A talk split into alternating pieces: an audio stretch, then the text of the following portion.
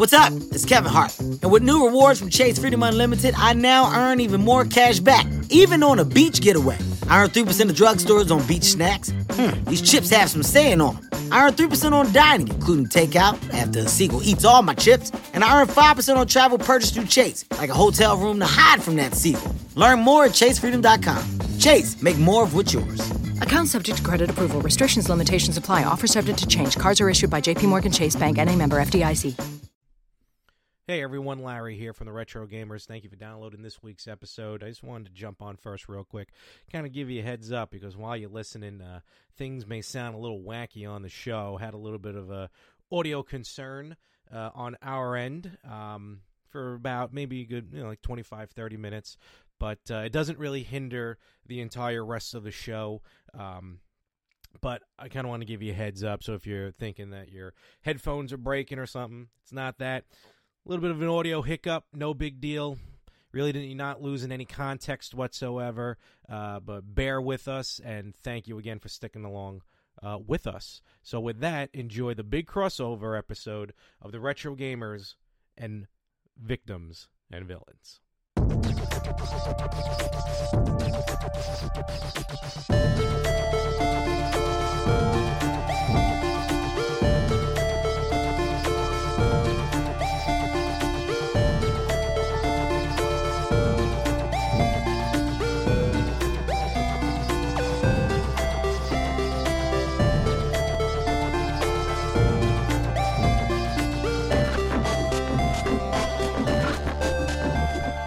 Hey everyone, thank you for downloading yet another episode of The Retro Gamers. We just keep rolling along down the hill. Larry here. And Anthony here. Way over there. What's going on, Ant? Oh, you know, another another week, another trip to Japan. I'm thinking you moved officially. So I, I, I think I think I'm getting to that point where I should just set up shop you're here. gonna you might as well just that, that's it. Get all your taxes done over there and you're good to go. So Ant's in Japan. I'm as usual in New York. But this week uh, is a special crossover episode. Um, kind of those X, kind of like no, not like the X Games. Never mind, that was a bad joke that was going to go nowhere. so uh, we have Well, and it, wa- and it was your joke, which tends to be bad normally Usually anyway. So bomb horribly. We got uh, from an excellent, wonderful podcast, uh, podcast friends, podcast brothers of ours from Victims and Villains. We have Josh and Cody um, from Victims and Villains. Guys, how you guys doing? We're doing good. What's up? Thanks for remembering my name. No, Yeah. no problem. That's uh, that's why I wrote it down. Um, no, no. Uh, we've been talking for a while, actually, all of us, and uh, we were on yesterday. If you listened uh, to Vic, if you're listening now, go back and listen to part one of basically what we're going to be talking about today. Um, listen to Josh and Cody's podcast, Victim and Victims and Villains. Not just normally, but especially yesterday, we were on their show. So they've come over now, and um, we're going to talk some Power Rangers. We're going to be talking some Power Rangers video games, uh, especially the Sega Genesis one. And um, before we get into that, though, guys, introduce yourselves. Let the uh, retro gamer fans or fan uh, know what you guys are all about. Um, I'm Cody. I'm a emo musician who happens to do this podcast as well. We talk about comic books, and um, I let Josh talk about the more serious stuff because he has like a whole monologue set up for every time somebody asks us. So true, so true. So my name is Josh, and uh, our our show is is unique. So like, uh, if you guys go back and listen to the to the episode of Retro Gamers, we have very similar stories in the way that we started out our origins, where a couple of geeks that got together and just talked about nerd stuff, nerd culture, and uh, we had kind of started going through the first uh, probably four or five months of ours. Uh, it was right around the time last year that uh, DC was doing Rebirth, so we were talking a lot about the Rebirth books that were coming out. We were talking a lot about the nerd news that was coming out. Uh, just just a lot of the the things that in general and uh, we got to i think episode 16 of our show and we wanted to uh, do something special for suicide prevention uh, month which is september if you guys didn't know and our show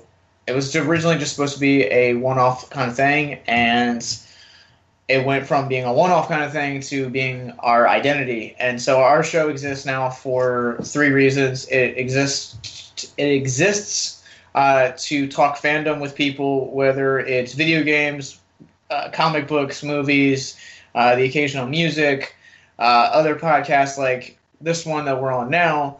Um, so that's that's one of our second second reason we exist is to raise awareness of hope for those that are struggling with suicide, addiction, depression, uh, suicide, and self uh, harm. We just want to let them know that uh, that hope is real, and if you don't think that there is a someone out there that cares for you, try us because we have talked to people at conventions. We have we fully uh, give out our social media for the purpose of connecting people with uh, counselors or, or church, churches. Uh, you know, just any way really to get them that hope that that there is light at the end of that tunnel. That tomorrow is another day. It's another breath. It's another day to.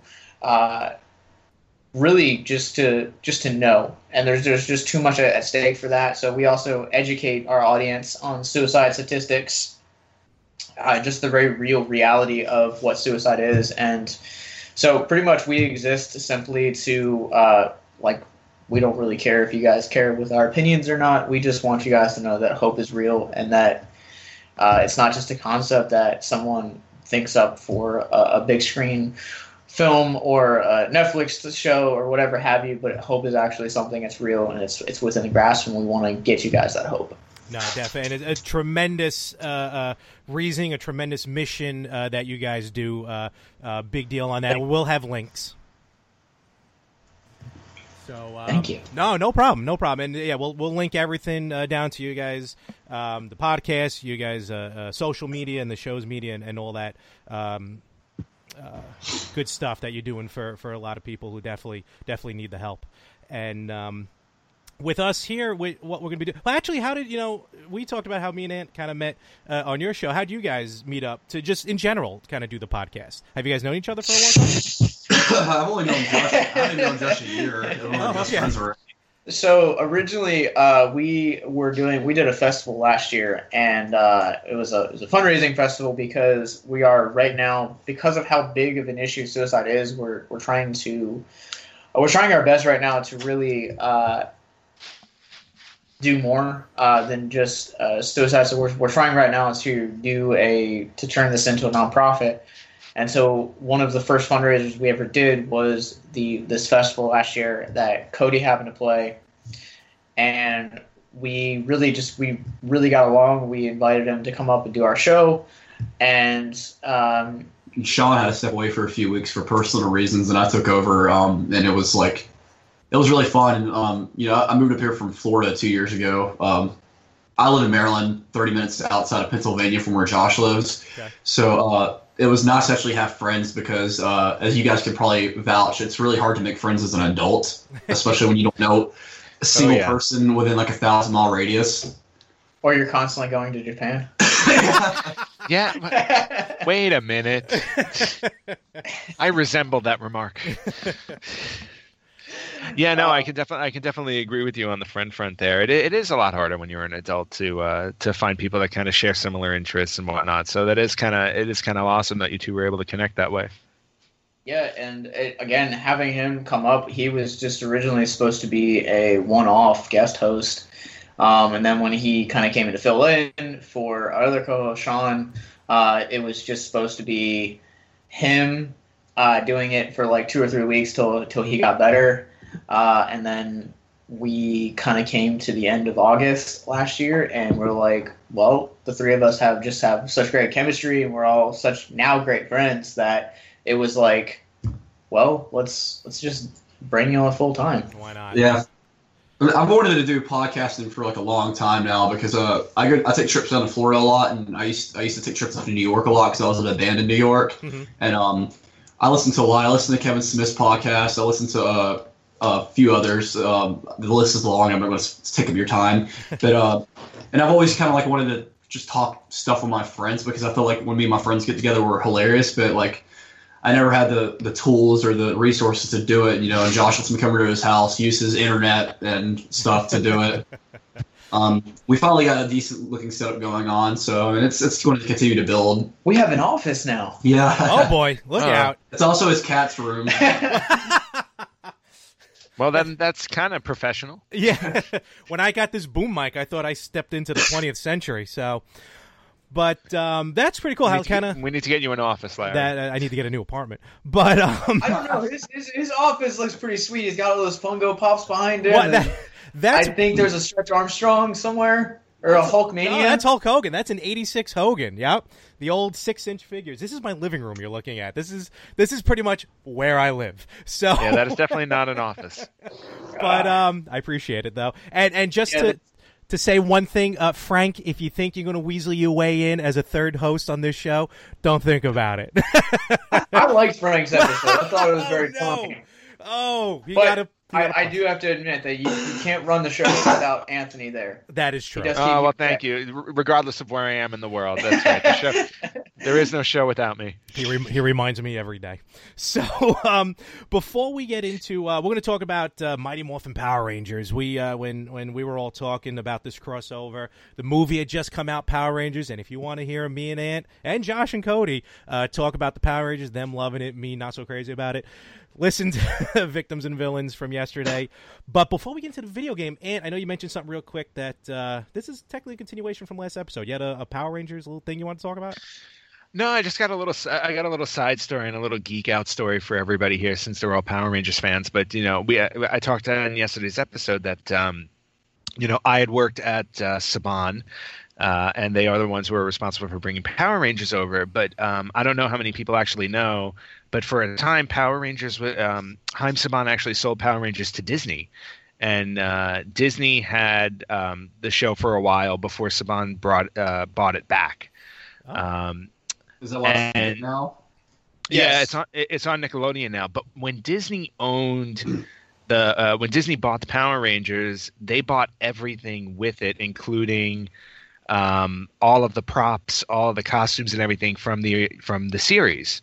So they had all this stuff in a giant warehouse, and when Saban bought it back, um, they also bought back again all the props and and uh, costumes and whatnot in this warehouse. Um, so while I was at Saban, um, they had gone over to the warehouse to um, pull some, you know, just some, just some whatever was in the Disney warehouse because Disney didn't want to keep it anymore. So they basically said, "Come and come and get it, or it's just gonna, you know, go away." So um, it's unfortunate to say that most of the original props and costumes and whatnot were not cared for properly, and they are pretty much gone. Um, but um, I was actually fortunate enough to um, hold in my hands from the original Mighty Morphin series the original staff of Rita's, Really? Oh wow, nice. which was really cool. And uh, I hate to break it to you all, nothing grows when you hold it. Oh! I, I, I tried to make many monsters grow at my office. And nothing happened. Oh, boo. Um, Uh, uh, the uh, and then um, I also got to hold Tommy Oliver's um, Green Ranger flute, Oh, Oh, that's Which- awesome. which was a sweet little prop, and then um, Goldar's uh, Goldar's head from the original costume, Oh, I would- Uh, which definitely had some damage done to it. Unfortunately, yeah, most of the most of the costumes were unfortunately like beyond repair because they were not properly cared for. Um, but uh, but I actually thought it was kind of cool that uh, Yeah. I was able to actually hold those props in my hands. no, that's pretty sweet. Right now is like screaming that like, That's really oh, cool. lucky. I uh, we did we did a convention uh, a few months back at, um, where two of the Power Rangers from Dino Thunder were there. Uh, Jeff Parazzo, who played the White Ranger, and uh, I forgot the gentleman who played the Blue Ranger's name, but I got to meet them and hang out with them. Um, and th- I just thought it was cool because I love the series a lot because Tommy Oliver kind of made his comeback in that series. yeah, no, no That's re- that that's really cool. That that's a great moment. As long as you're not as long as you're not hanging out with the ranger who stabbed his roommate with the samurai sword, we're all Uh, good. from Wild Force, Oh yeah, Yes. And, like he uh, he went Ranger. on to play the villain in uh, Samurai uh, like two or three years back. Even Yeah, he's the same a- actor, completely different character though. But it kind of like it kind of like it really upsets me because Wild Force was like one of my favorite ones growing up. Uh, And oh man, Jason David Frank hates his guts. Yo, I would he's talked about it several times blind. Uh, well, I can see why. Jason David, and then with Jason David Frank, real quick with me, I was going to meet him at New York Comic Con one year. I was online waiting for him, and two hours later, he didn't show up. I was like, Really? you know what? Forget it. That Oh man, that would break my heart. Like would- it's kind of like a go home and tear posters off your wall moment. Honestly, I'm sitting there. I'm like, all right, waiting, waiting. It's Comic Con. You're waiting anyway. And then someone's like, he'll be here in a half hour. 45 minutes later, he'll be here in a half hour. I'm like, this is ridiculous. And then next thing I know, it's two hours. I'm like, I'm off the line. I'm out of here. so uh, Yeah, for a I little think the while, First year, the first year I went to New York Comic Con, I I'm a huge Arrow fan, and uh, they had Stephen Amell there, and Nice. I just I was like I was working the superhero stuff booth, and I was like, uh, I think I'm gonna go ahead and, and meet this guy, and I just I, I couldn't bring myself to like stand in line and meet just to pay money to actually meet a person. Um, Like I can do that for free right here, right now. yeah, I mean, we'll probably we'll probably do that when Steve Cardenas comes to the the, the convention in a few months. Well, we're doing we're doing a convention in a few months. We're, we're going to try to get on one where uh, Rocky from the original movie and series is going to be there, and so is Rita. and Rita. yeah, and Rita. Um, nice. Awesome Con's coming to DC, and I'm really thinking about going because Jason David Frank's going to be there, and I'd pay to meet him. And um, Sean Schemmel, the voice of Goku from Dragon Ball Z, is going to be there, and I'm really tempted to pay money to wait in line to meet him too, because those are like two of my main heroes growing up.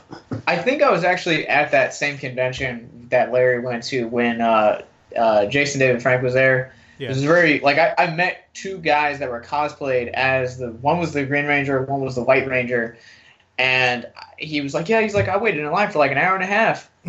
It was awesome. I was like, so you waited in line It was an awesome. hour and a half to meet somebody for five minutes. Yeah, I feel like out of all the Power Rangers, I feel like Jason David Frank, just like he he's so good to his fans though. Just if you like follow him on social media, I feel like he I don't know, he may play other parts like Deadshot, Bloodshot, and a bunch of other characters, but like I feel like he still never leaves Tommy Oliver. Like he, I mean, that's where most of his money is still coming from. Oh, totally. He, he's he's absorbed the Green Ranger. So, um, I mean, I know It's he's funny, more White Ranger. It's funny because the Green Ranger was the one he was like the less screen time of out of all exactly the right but no he's he's always talking about the green rangers and um, speaking of which i mean he was in this uh, wick all right in my opinion it was a rough genesis game uh, mighty morphin power rangers um, when he was the green ranger probably could have been a little better in that game but is there a particular because i know josh you're the one that recommended the genesis version because there's so many different Power Ranger games for Super Nintendo and Game Boy and stuff like that. Do you have like a kind of a uh, have you played the Genesis one more than the other ones? I did. I grew up on playing the Genesis game. I, I probably, I probably played it uh, more than, more than any other game growing up. I think I wore that thing out and Duck Hunt growing up. Duck Hunt, classic. But um, what what what was your well? Did you only have a Genesis? Like, what were your systems growing up? uh, my systems growing up, we had a we had the a PlayStation One, which I still have. Um, it's probably about the only game system I still have, and we also had um, uh. Uh, the the N64 and the Sega Oh, Genesis. So those were the three games we had growing up. But I just remember playing like losing track of time actually playing the uh, the one game um, the, the Power Ranger Sega Genesis game. Yeah, that was a good one. Uh, basically, the Mighty Morphin Power Rangers game for Sega Genesis, it was a fighter. Um, uh, it, it kind of because the Super Nintendo one that was more of a kind of a linear game, uh, but Genesis was pretty much a, a straightforward fighter. You pick a ranger, uh, you, you fight the villains, and, and you know then you move on to like a Zord battle. And that's pretty much how it ran. Um, two modes of play scenario mode which was one player mode where you just go through the characters uh, and then of course you had your traditional battle mode did you get a lot of battle mode play in there with genesis Oh yeah, I I destroyed that game like constantly. I don't like I I like don't really remember like specifics of it, Mhm. and I intended to like actually play like uh, emulators to prepare for this episode, but time kind of got the better of me, and uh, like you like you guys that said last week on your show with Castlevania Two. You have this thing called uh, life, and it gets in the way, and it's like, oh crap. does it What? ever- No, it doesn't. right. Come on. You're talking to a guy who's doing a podcast from Japan. Life never gets in the way. uh cody cody what systems did you grow up with Um, let's see here. Uh, mainly played a Game Boy Advance a lot growing up because it's all I had. Um, all right Yeah, second that. when I, um, I didn't really have a lot of money growing up, but um, I had a PS1. I had a Nintendo 64. Uh, I think the PS1 like this is gonna make you guys as my dad got a PS2. Mhm. That's like my favorite game system growing up. Uh, I didn't get to play the Nintendo 64 or the Genesis version of, um, of Power Rangers. I think the Oh. first Power Rangers game I played was a Wild Force one for Game Boy. Oh, okay. Then I got uh, then I got Ninja Storm for my Game Boy, which was um, the, the it was pretty much a fighter, and you you uh, you, um you'd fight either as the you could choose either the the main three, the two the Beetle ones, or the the Green Ranger, and you'd fight a level and play as a Zord, and the Zord controls were super confusing. Um, uh, but uh, pretty much the GameCube and the PS2 were my main main systems growing up. Um, Okay. There wasn't many Power Ranger games I really liked that much growing up, to be honest. I mean, uh, like I, like I said in our podcast uh, before on our episode, that um, I feel like we need a really good high budget Power Ranger video game. We do, and I think we, I think it's it's bound, especially now with the movie. I think it's bound to happen. And I do want to make one correction, actually, from if anyone listened to to the show that we did yesterday. The, there's a game on the PS4 that came out. It's actually Mighty Morphin Power Rangers Mega Battle. Um, That just came out. That's kind of a throwback to pretty much that linear Power Rangers game. Um, but did you have a Cody? Did you ever get a chance to play the Power Rangers on Genesis? Um, I can't say that I did, to be honest. I might have, but enough. No you know, I played a Genesis. I was in fifth grade, and I was playing Sonic, Sonic 2 on it, and that's the only memory of a Sega, Sega, uh, Sega Genesis I have right now. If you're going to have a memory for the Genesis, it might as well be a Sonic game, to be honest with you. Yeah, that's kind of the definitive game. but uh, with I mean, oh, go ahead. no, no, you were saying Cody. Don't worry. I think the early, one of the earliest memories I have is playing Tony Hawk Pro Skater on Nintendo 64, which is kind of like Oh, that was a I'm good game. sure that game because that game's what kind of introduced me to ska music and pop punk and punk music. Um, you know, hearing Goldfinger by Superman, I mean, Superman by Goldfinger was kind of like my introduction to that. So it, it's kind of like maybe what the person I am today. I still have that song on my iPod when I run. Oh, that's awesome.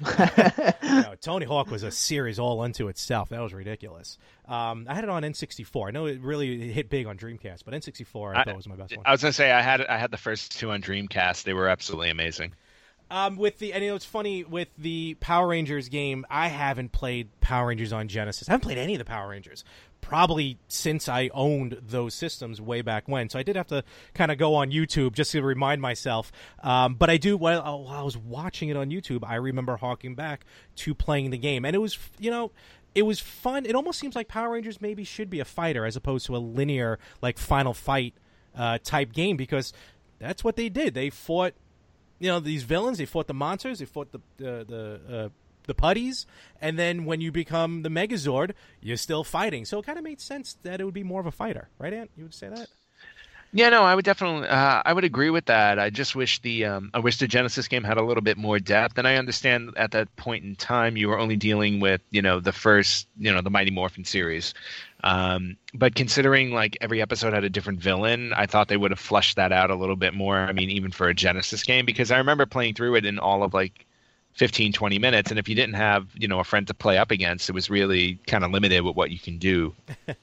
And uh, do you have any good memories about about the games? Any good fight you remember specifically, Josh, when you were playing it? oh, I want to probably say Goldar versus Red Ranger was probably the one that There you I. I use. Of I remember. course. most. I Uh, but Red Ranger a I lot. I totally agree with what you were saying. Like I feel like the the Power Rangers, at least in video game format, that's when they worked at their best. Is when it's a fighting game. It's not like oh, well, you have to give like total depth to the story right now. It's like it's the Power Rangers. that's it. Like the the series at the time really didn't have all that much depth.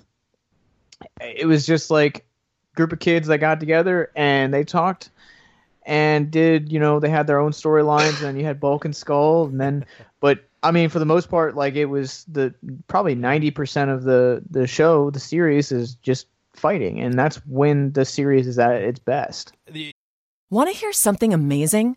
Discover matches all the cash back you earn on your credit card at the end of your first year automatically, dollar for dollar, with no limit on how much you can earn. Extra cash? Come on, how amazing is that? In fact, it's even more amazing when you realize all the places where Discover is accepted 99% of places in the US that take credit cards. So when it comes to Discover, get used to hearing yes more often. Learn more at discover.com/slash yes. 2020 Nielsen Report limitations apply. Want to hear something amazing? Discover matches all the cash back you earn on your credit card at the end of your first year automatically, dollar for dollar, with no limit on how much you can earn. Extra cash? Come on, how amazing is that? In fact, it's even more amazing when you realize all the places where Discover is accepted 99% of places in the US that take credit cards. So when it comes to Discover, get used to hearing yes more often. Learn more at discover.com/slash yes. 2020 Nielsen Report limitations apply. You're exactly right. Like the Super Nintendo version, you would start off pick a ranger, you would start off out of the suit, just karate fighting, and then halfway through the level, then you morph into whichever character you picked, and that's really when like the Super Nintendo version would really kick in because who wants to play as, you know, as Kimberly, but plays the Pink Ranger. Who wants to play as you know uh, uh, Jason, but the the Red Ranger. So um, that's I think where the game really picks up. Yeah, well, I think the appeal on the Super Nintendo game was you still you, you had more of a side-scrolling, um, you know, side-scrolling adventure game, which which at the time were really popular. Um, fighting games were, I mean, granted, you know, fighting games were kind of new and uh, appealing because of Street Fighter and Mortal Kombat, but um, um, I actually I actually thought it was a clever idea for um, for um, two different types of games to come out. You had a completely different game for Genesis and a completely different one for Super Nintendo. Because normally, what would happen is when these uh, when a game would come out for systems uh, in the same era, it would be the same game just ported. You know, for the two consoles. Mm-hmm. So it's actually kind of cool that you got to play a unique game for each system. Yeah, that was good. Uh, that that was a smart marketing idea, definitely, because the Cody, I think you're the one that said you played a couple of the Game Boy games. Yeah, I played a. I had I played Wild Force and I had Ninja Storm on um, Game Boy. The I mean, if you want to play a terrible game, that's Power Rangers. Like the first two, like Power Rangers the movie. I'm trying to think if it was Power Rangers. Mighty Morphin Power Rangers, excuse me, the movie, or kind of the original Mighty Morphin Power Rangers game for Game Boy was just so terrible as far as like hit detection, storyline. You know, you got like your graphics. I mean, well, you're limited because you got Game Boy.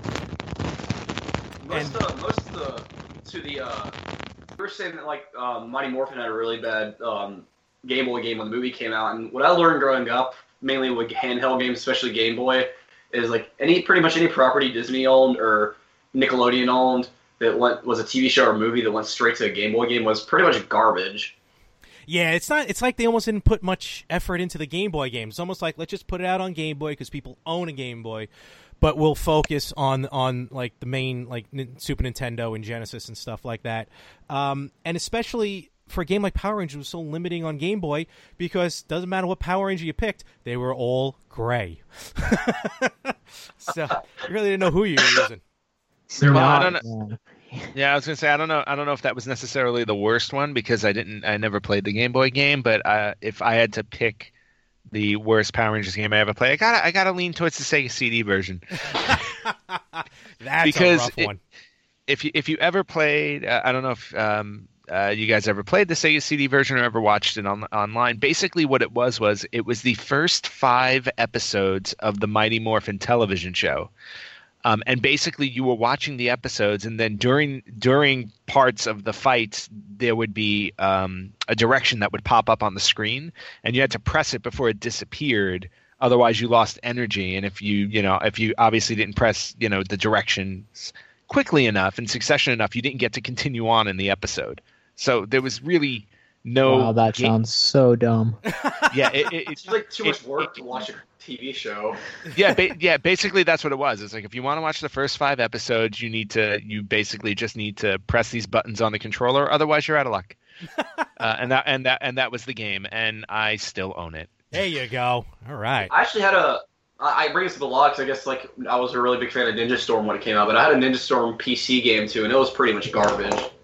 yeah, they it's it's it's almost like uh like like Batman games up until recently. Like they nailed it the first time out on Batman on NES and then it just Batman games were just terrible. They really haven't found their niche and I think that's what we're waiting for with Power Rangers even with today's modern systems. Um just waiting for that key Power Rangers game to really bring it back home.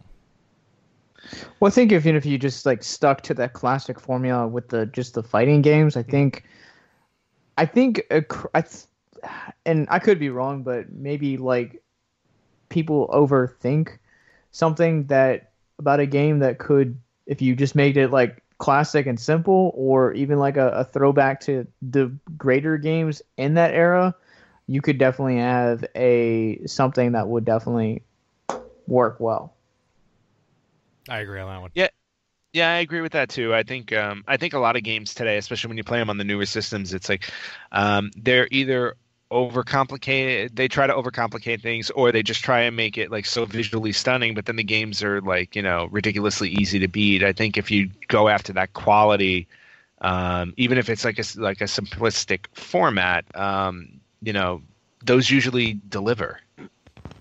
No I feel doubt. like if we get, I feel like if we get an Xbox One or PS4 game for the the movie uh, Power Rangers, I feel like it could be a pretty good game. Um, Agreed. Totally agreed. They, they can they can certainly hit a home run, but then again, like any game, we can say that about almost any game. Um, when it, as long as you do it right, you know that's the way to do it. And I just hope maybe they get people from the movie in on the game. Maybe that's how you do it. You know what I mean? To try and get that crossover. Yeah, but I think at this point, if they didn't like, especially since the movie just came out, I don't. Uh, if they haven't made a game for the movie already, I don't think we're going to be seeing one. Yeah. Uh, and I'm kind of glad that they're not because I, growing up, when I'd get really excited for a movie, and then you'd have a a, a tie-in video game that would go with it. Most of those games, nine times out of ten, were awful Yeah. Right. moves. Like, Yeah, because they were basically rushed into production to make you know to make money based off the film. E.T. is a great example. of. Oh. Well, E- E- E- ET ET actually almost killed the entire industry, so that that one that one that one gets a you know a nice special asterisk in the That's why history. there's half a of million of video them, games. half a million of them buried in uh, New Mexico's desert. So I uh, actually watched the I watched a special on that on TV, and they went and dug a lot of them up. Yeah, Game Over. Yep. Great uh, documentary Yeah, I saw on that Netflix. too. It's Wait, like- Larry, didn't didn't you actually get one of those on eBay? I bought one at a flea market. Oh, it's a flea market. Okay. Yeah, it's like it's like one of the worst games ever, but at the same time, that's why it's such a good game. It's it's like, like that funny. It's like a bad movie. It's like the it's MS2 like the 3K guy- of games. The guy who made the game doesn't even like make video games anymore. It was just like the job he did at the time. How like simplistic and easy it was to make video games back then. yeah, right. They actually had. I went to a, uh, a real quick, and then I went to a retro um, gaming expo out here on Long Island, and um, they had ET. They had like in the corner a set up like old '70s like bucket chairs, a giant. Looked like a 47 inch television, but it was an old like cathode ray tube television, and they had ET hooked up to it, so you felt like you were whisked right back to the you know late 70s or when the game came out, early 80s. Um, and the it was just as bad then as it is now. I didn't know you Yeah, were 'cause- from uh, Long Island. On a little off note, I used to be in a band from Coram actually. Oh, all right. Yeah, I'm right right outside um, where I'm here. Like the uh, I hang out more in the Bellmore area. Been around there. Um, I know some people in that area, but I've been on Long Island. What was the name of the band? Uh, it's called the Nightmare Police. Uh, they're, they're still around, but we're they're a pop punk band that we, we played in Coram a lot. Uh, Okay. But but yeah. cool. No, it's it's a small world sometimes, Cody. Trust me. I, I'm currently on an island, but it's not Long Island. Sorry. um, you were going to say something beforehand. Oh, who knows what I was going to say? before. I was Alrighty. getting- I like it. Um, so yeah, hopefully, um, and if you can find a Power Rangers game at a at a at a flea market, definitely pick it up. Even the Genesis version, it was a fighter, and and it's it's a tough fighter. I remember. Uh, I mean, Oh, you yeah. probably got good at it, Josh. I just had so much trouble. Try, I remember struggling through the first like first and second levels.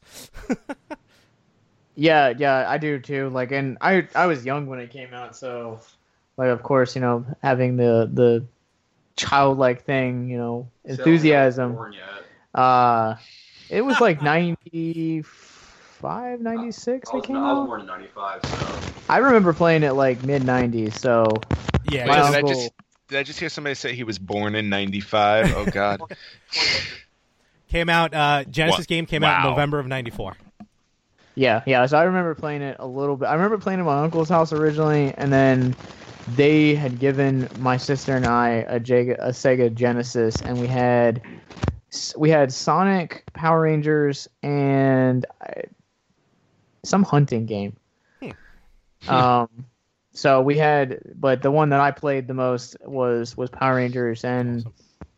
I don't know how many, how many, how much like time I actually wasted. uh, my childhood for like when we got the Sega Genesis was either spent playing playing Power Rangers on Sega, watching Power Rangers on TV, or playing with Power Ranger action figures, the little uh the little ones that you had the the head flips. Yep. Oh yeah.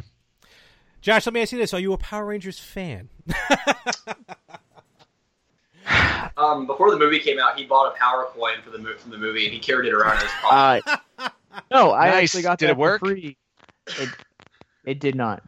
Aw. but it actually uh, I got it for free at the Boom Studios um, booth and at New York Comic Con this past year. Ah, for Oh, the comic okay. books, yeah. Nice. Yeah, they were given away for free. Um, by the way, yeah, if you, I highly recommend those that series. Uh, if you're a Power Rangers fan, that those comic books are phenomenal. He found a he found a Zeo comic book in Allentown. This Yes. Oh, really? Holy cow! Oh wow. Now, now we're getting deep cuts. I feel like. Oh, Holy sweet! cow. Look at that. He's showing us a, a copy of it right now. That is a nice looking cover. It's a number one too. Oh, sweet. Even better. Always Yeah, gotta take I, care of uh, those number ones. I, I am I'm definitely a Power Rangers fan through and through. I grew up on it. I got out of it after Turbo because I was like, this is stupid and cheesy. and uh, nostalgia finds you, and you're like, this is so great. I'm a little Thanks- younger than Josh. Like, Thanks, Netflix. Went over, so it, it took a little longer to get out of it. I think like I think up until SPDs when I got out of it, like I, I, I was able to stomach through SPD, and then I saw um I saw Mystic Force, and I was like, this is stupid.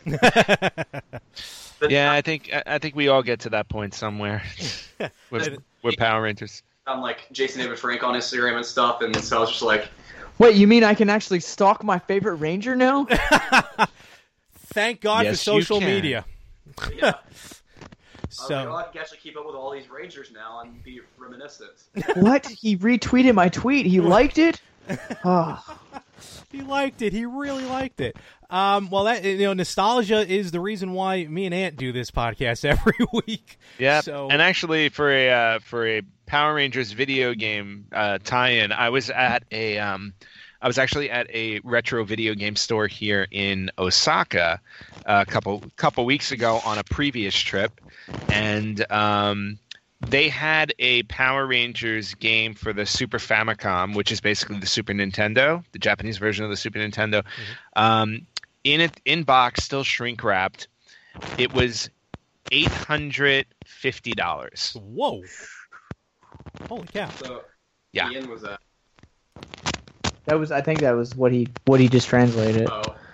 yeah. That's Yeah, it was. Yeah, it was like it was like eight ninety seven in yen or something like that. It was like eighty. It was like eighty nine thousand yen or something like that. I was like, I was like, I didn't know. I didn't know it could go up that high. Okay, Yeah, sure. For video for for a twenty year old video game. Yeah. I mean, if yeah, if you're gonna, eh, I mean, you have the movie coming out now, so you have a new generation of fans that are gonna want to get into it, and that whole entire you now have a movement of nostalgia coming in from people that are like, oh, well, this movie was great. I want to see the original series. You have Netflix for that, but if you want to get deeper into the fandom, I think the Sega Genesis game or the Super Nintendo, like those are great places to start because Totally. I have some of my fondest childhood memories with those games and annoying the crap out of my sister with those games because I was better than her. and that's how that works. so, uh, you know, Cody, you just a little while ago, um, me and Ant are feeling old at this point when we were just uh, talking about how Power Rangers game is older than you, Cody. And, um, but uh, there's a handful of games that are even older than almost all of us um, that are going into the 2017 Video Game Hall of Fame. Uh, these are actually the finalists. They're not all going actually into the Hall of Fame, but they're gonna they're going to choose. This is the, I guess the the cream of the crop that's getting ready for 2017, and um, Spoiler alert. Mighty and no Power Rangers games are on the list. unfortunately. What? Are we talking about it? Kidding.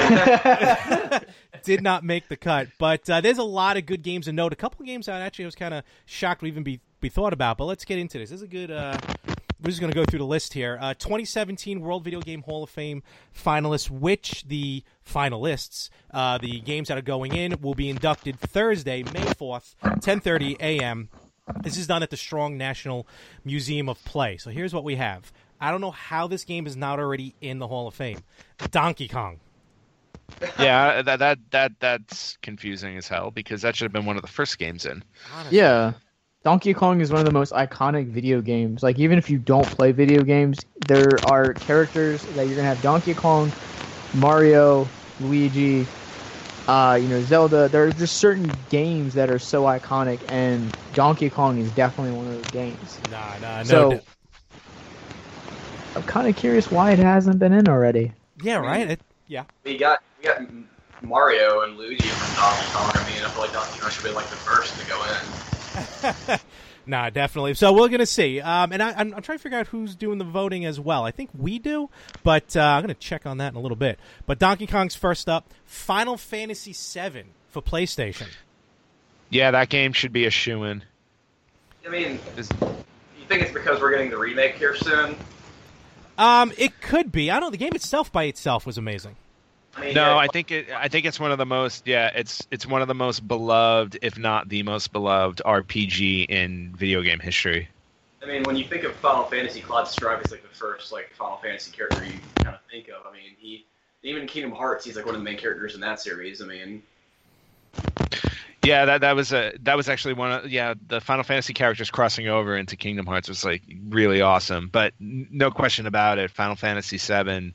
Uh, I would be surprised if it doesn't wind up in the Hall of Fame. All right. Um, Halo. Halo Combat Evolved, the first Halo game for Xbox, the original Xbox.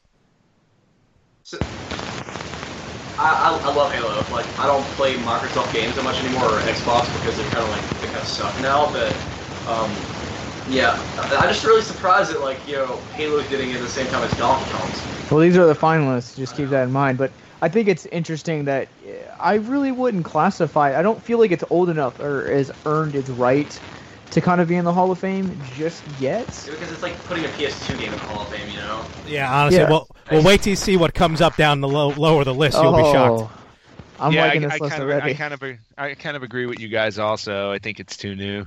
So, uh, all right. So, if you're worried about new, Microsoft Windows Solitaire. Remember that free game we all got with every PC that we bought back in the day? the Why would Solitaire. that even be on consideration? Well, because it, it, it's it's technically a video game, even though it's not really. It debuted in 1991 on Windows oh. 3.0. Yeah, and you know, I remember I remember playing it, you know, incessantly when I was bored, but I don't. yeah, I, I would never I would never go out and say, okay, this is a brilliant video game that earned, you know, that should be in a Hall of Fame. this needs to be commemorated forever. We're getting solitaire but no pinball, though? I mean, What? come on. yeah, Yeah, what's up with better. Pinball was Mine- a better video game. Minesweeper is better. Yes. Oh, Minesweeper. I think person Mines- who's to say that ever. what wait, Minesweeper's better. Yeah. I want to know. Still know how to fucking play Minesweeper. Um, Mortal Kombat. Here we go. Mortal There. Kombat Yeah. finalist. Yeah, definitely. All the Mortal yeah, I, I Mondays. can't- how does that not get in? I can't believe that game debuted in '92. I forgot how old that was.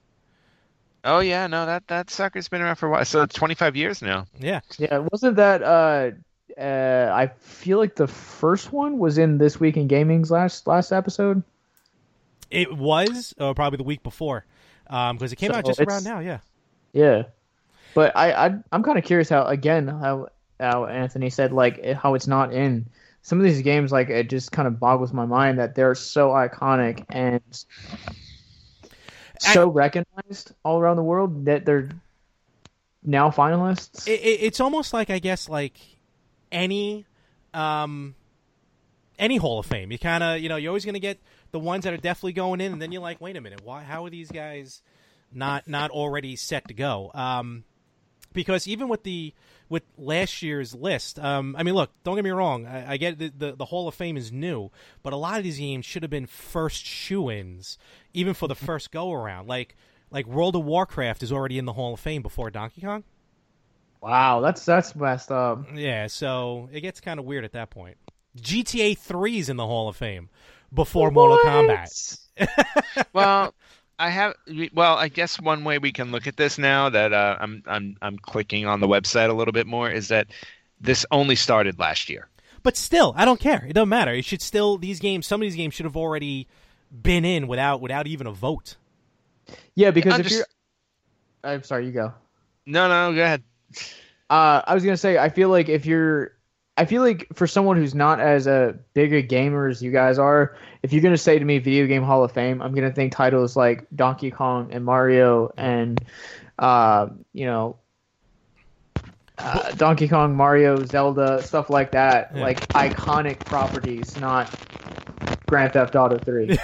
exactly right. Um, also, Mortal Kombat. The reason we have the rating systems on video games. So, Yeah. thanks, Mortal Kombat. Yeah, thanks a lot. It took me forever to finally buy M-rated games. Uh, up next on the finalist list, Myst for the CD-ROM came out in 90, uh, 1993. Okay, so I, I am I the only one who actually had and played Myst? I yeah. played. I don't even know what Myst is. Okay, great. Educate me. You're old. Oh, Yoda. I played Myst a little bit. so so Myst was uh Myst was like one of the very earliest adventure games. It was like first person perspective, and you basically walked around this island and you were trying to um, uncover the story that was going on there, and you did that by solving different puzzles uh, in different locations, and every puzzle you would solve would then uh, you know open up another video or or something that would you know give you a piece of the story until you put the story together. Um, the game was incredibly difficult. Um, I I remember trying to play it five or six times over the course of like ten years, and then just giving up because I could not bear to figure it out. Um, Oh, but man. it but but it actually did birth basically a whole new genre of gaming like the adventure the adventure game the, the point and click adventure series of gaming actually started with Myst There you go. Uh, Myst was the one of the best-selling computer game of the '90s. Over six million copies sold. So, Wow. there you go. Uh, a few more coming up here. Pokemon Red and Green, Yeah, yeah. definitely. the But like, OGs. Green, Green's a Japanese game. You know, Yep. 'cause We got both in America. I, I, I because I'm kind of torn because like I don't feel like it's it's quite old enough yet to really get there, but it is iconic, and you have a whole generation that grew up with that. I mean, I got a Bulbasaur tattoo. like uh, like Anthony was Wow. just saying about how you know this this game Myst kind of birthed the whole genre. You could definitely say something similar to the way that Pokemon was. Is that it? I mean, it birthed the whole you know card game and a Mhm. whole anime eru- eruption pretty much um, in America. Oh, no and doubt. a television and a television series and movies and and people dressing up in furry costumes looking like them there's all kinds of stuff that came out of this one Yeah. Seventeen movies have been made for Pokemon. okay, wow They, they kind of the anime's kind of got off the deep end. I kind of quit keeping up with it a long time ago. And to this day, the first series is still the best series because it just gets really repetitive and the movies just get ridiculous. But I don't know. I remember being in like daycare and like everybody having the first Pokemon games and the first Pokemon movie coming out. It's so I mean I feel like 20, 20 like not twenty years, but you know a good a good amount of that many years. You know, it's I think it's enough time, and it's definitely a way more time than Halo. I mean, you are just making these guys feel so old. That's don't do worry show. don't I worry about it i'm just I got gonna i'm just old. It's okay. That's all my friends are a lot older than me. You know, Sean's what thirty now. He's like 26. A lot, hold on, thirty is a lot older. What is going on oh here? my god oh god I- you know i'm just twenty six. Sean's like twenty nine. All right, just stop talking. Just stop talking. no i'm just i'm i'm just gonna go into the mirror like pluck my gray hairs and cry Please, I'm the one that just had the birthday. I'm like, yeah, I'm another year older. Not too bad. No, it's all good. It's okay. It's okay. People notice a healthy smile, but maybe you have tooth sensitivity, bleeding gums, or acid weakened enamel. Sensodyne, Parodontax, and Pronamel are trusted specialty toothpastes created to help improve your oral health. For tooth sensitivity, choose Sensodyne. Bleeding gums, get Parodontax. For acid weakened enamel, Pronamel is the toothpaste for you. Sensodyne, Parodontax, and Pronamel, trusted specialty toothpastes to help bring home your healthy smile. Visit Ibotta to earn cash back. Want to hear something amazing? Discover matches all the cash back you earn on your credit card at the end of your first year automatically, dollar for dollar, with no limit on how much you can earn. Extra cash? Come on, how amazing is that? In fact, it's even more amazing when you realize all the places where Discover is accepted 99% of places in the US that take credit cards. So when it comes to Discover, get used to hearing yes more often. Learn more at discover.com/slash yes. 2020 Nielsen Report limitations apply. Yeah, I have a receding hairline. So So uh, Portal, Portal is up next. Uh, great PC game. Um, Yeah. Came out in 2007, but definitely, definitely worthwhile. It's game of the year in 2008. Yeah, but Again- too new. Yeah, too new. Way too new. Way too new. Okay. Boy, you are not going to like some of the other the other games that are going to come up here shortly. Um, here's one. Shooing Resident Evil. Yes. Oh Definitely. yeah, no Just- question. Enough said on that one. It, it it created a genre of gaming, survival horror. And a line of Yeah. Yeah. Oh, Yeah, I feel like if it, I feel like if you're a video game that's creating a whole new genre, I think just right then and there you you belong in the Hall of Fame. And you know, one that did it as well as Resident Evil is just, you know, it's just insane, just insanely great. Uh, absolutely it, again coming into like i'm just like why why aren't games like this in in there because i mean grand theft auto 3 like didn't really do like anything like amazing or you know some of the other games that you had talked about last year but like you had said anthony like anytime you're gonna create a genre all its own Mhm. why are you not in it yet Well, Grand Theft, I think the thing about Grand Theft Auto 3, not that I'm trying to defend it in any way, I did, you know, was that it, I think it was one of the first games, if not the first game, that truly um, did an open world third person type of game. Um, where you could just go around and do whatever you wanted.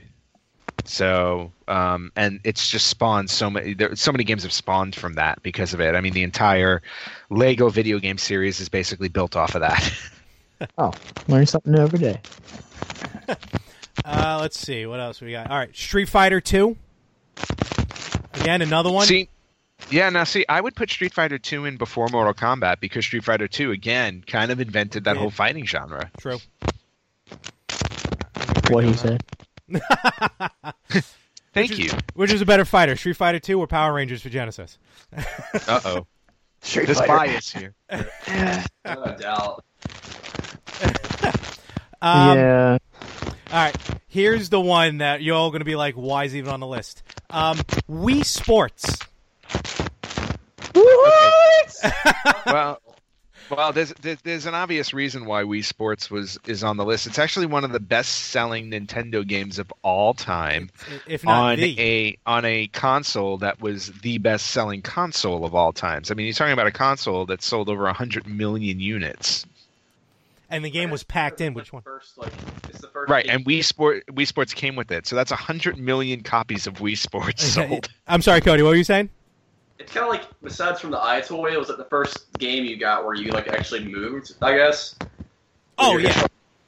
Yep. Motion. Is- they- i'm sorry you go no, I was going to say motion. Nintendo locked it in with motion with motion control. I think with the Wii. Yeah, and I think that I'm not saying that it I'm not saying it's a bad thing that it's on this list because like you were saying like it it definitely was something that was new, something that at that time that it came out there was nothing else like it. And that the fact that it came with, you know, all these count, uh, consoles, it's, you know, the best selling uh, console game on that console, one of the best, you know, selling consoles of all time, if not the best. Um, I definitely think that it needs it needs it, but further down the line. I, I, did- I think that right now you're just kind of it, there needs to be more. Um, I think you have games that like Street Fighter 2 and Donkey Kong and games that are on this list that need to be inducted, need to be recognized before something like Wii Sports. Yep, I noticed that ET's not on the list yet. That is a miscarriage of justice right then and there. exactly. And um, the final game on this list is actually Tomb Raider, Ooh. 1996. Yeah, Tomb Raider is uh, probably my favorite video game series of all times, and I I grew up on it, and I I loved the fact that it was a complete gender swap. It was something new and something that hadn't been done at that time before, and really birthed the whole generation and say that women can do things just as great as men do. And that to me, I got introduced to, to Laura Croft before I got introduced to Indiana Jones. So Oh, wow. Wow. So What? so so in so in your in your mind, did Indiana Jones steal Laura Croft's you know whole style? no, I, I recognize that it. You know, Harrison came before uh, Angelina and and the video games that inspired the movies. But you know, that to me was just kind of the environment that I got raised in, and Uncharted definitely got inspiration from Tomb Raider, though. I'll, I'll definitely say that. yeah, and you're still birthing. Like it, it just goes to show how much influence it still has um, on video games. Uh, I think that I think from what I've read about the last two reboots that they've done is that it's definitely some of the uh, highest rated. Uh, some of the highest rated video games that have been done within the last couple of years. Oh yeah, no, the recent reboot was fantastic. Yeah, I've heard the same. I actually I actually have them. Uh, I haven't played them yet, but I have them sitting there waiting to play. So Sweet. um, I've heard nothing but great things. And uh, that's that. Those are our finalists for the 2017 Video Game Hall of Fame. So uh, everyone's going to be on their edge of the seat, waiting for May 4th uh, for the announcement of who's going to go in this year for the Hall of Fame. now Uh, is it? the, the edge of our virtual seats, maybe. yeah. yeah, is it only one game? No, no, they'll probably do. Uh, they'll probably cut this list by half. So So Tomb So- Raider's got a good shot. I'm yeah. thinking- So the best question that I I have to ask you guys is who would you who do you think or who would you want to see or who deserves it the most to be inducted from this Uh, list? you know what? Uh, well, uh, Mortal Kombat, Street Fighter. Um, I'm going Solitaire. Wow. So I, I'm sorry, but um, I've got to I've got to go with Donkey Kong. Donkey Kong should already be in there, so that's like a gimme. yeah, right. Um, I Donkey Kong, Final Fantasy, Resident Evil, and Street Fighter. Tomb Raider, Tomb Raider's right there on the on the cusp, though. Uh, I may, I may. Yeah, I may would give definitely- next year. I definitely think that too. And like as big of a Tomb Raider fan as I am, I definitely think that there are games that deserve it more. I think that Donkey Kong is definitely a game that needs to be in there. I think uh, Resident Evil is definitely a game that needs to be in there. And I think uh, not not that I've ever played it, but from what you guys were saying about Myst, I think that Myst definitely is a is a game that needs to be in there. Anything that really can can take a genre and create something new or flip a current genre on its edge needs to exist in this world and needs to be put into the Hall of Fame. Well put. I agree. I agree with you on that one. And um, you know, Tomb Raider is a little more to Tomb Raider, actually. I think than we may know about. Right, Ant? What is that? Is that? Wait, yeah, is it's that- my is that a- horrible. Se- okay, it's my horrible is that- segues. Is that, is that a is that a Yes, segue? I don't, yes, yeah, it's a Josh and Cody. I don't know how much you listen to these podcasts, but I always I always do- love I to do. Yeah I love to chastise Larry for his terrible segues. I thought Um, Larry's like the king of terrible segues. There's a lot of I know things it's I'm awesome. Terrible I. I, I'm I thinking gotta of. I gotta teach him better. I really do. So anyway, uh, based based off point of at that segue, um, since Josh, you had talked about your love for Tomb Raider and how it's your favorite game series of all time, I thought Tomb Raider would be perfect for this week's retro spotlight. There you go. Um, so we're going to go into all things for the original Tomb Raider only. I did not go into sequels or anything like that. I thought it would be great to learn about the very first and foremost, uh, the one that started it all. So let's get into retro spotlight on Tomb Raider. Yeah. Uh, so, for those who don't know, it was originally published by Eidos Interactive. That was the company that brought us Tomb Raider back in 1996. The official release date was October 25th of 96, and I actually remember that because my birthday was three days later, and I actually got this game for my birthday that year. well, that's awesome. oh yeah, it was an awesome birthday gift. Loved that. I I remember playing through that game and just marveling at the the 3D polygonal goodness. Um, It's, it's terrible to go back and like watch the graphics now. I Play- know because the graphics. Yeah, because they just they just are insanely bad. But I mean, at the time, it was cutting edge stuff. So Square boobs. I mean, very Yes, true. and- Vagina. Very true. and, yes, she definitely had the big she had the biggest boobs in video games at the time, didn't she? And McDonald's are more like rectangles now. yes. Okay, so um, it was released October 25th of 96. It was actually released on three different platforms. It was the Sega Saturn, uh, the PlayStation 1, and it was released on MS-DOS Ooh. back in PC days. Um, the game sold 7.5 million copies worldwide, which is pretty damn good for a video game. Yeah, right. Yeah. It's no no Wii Sports, but you know it wasn't it wasn't packaged in with the system. So, a couple things about the game um, you may not know. It it it began development back in 1993 at a company called Core Design in England, um, and it was only worked on by six people. What's up?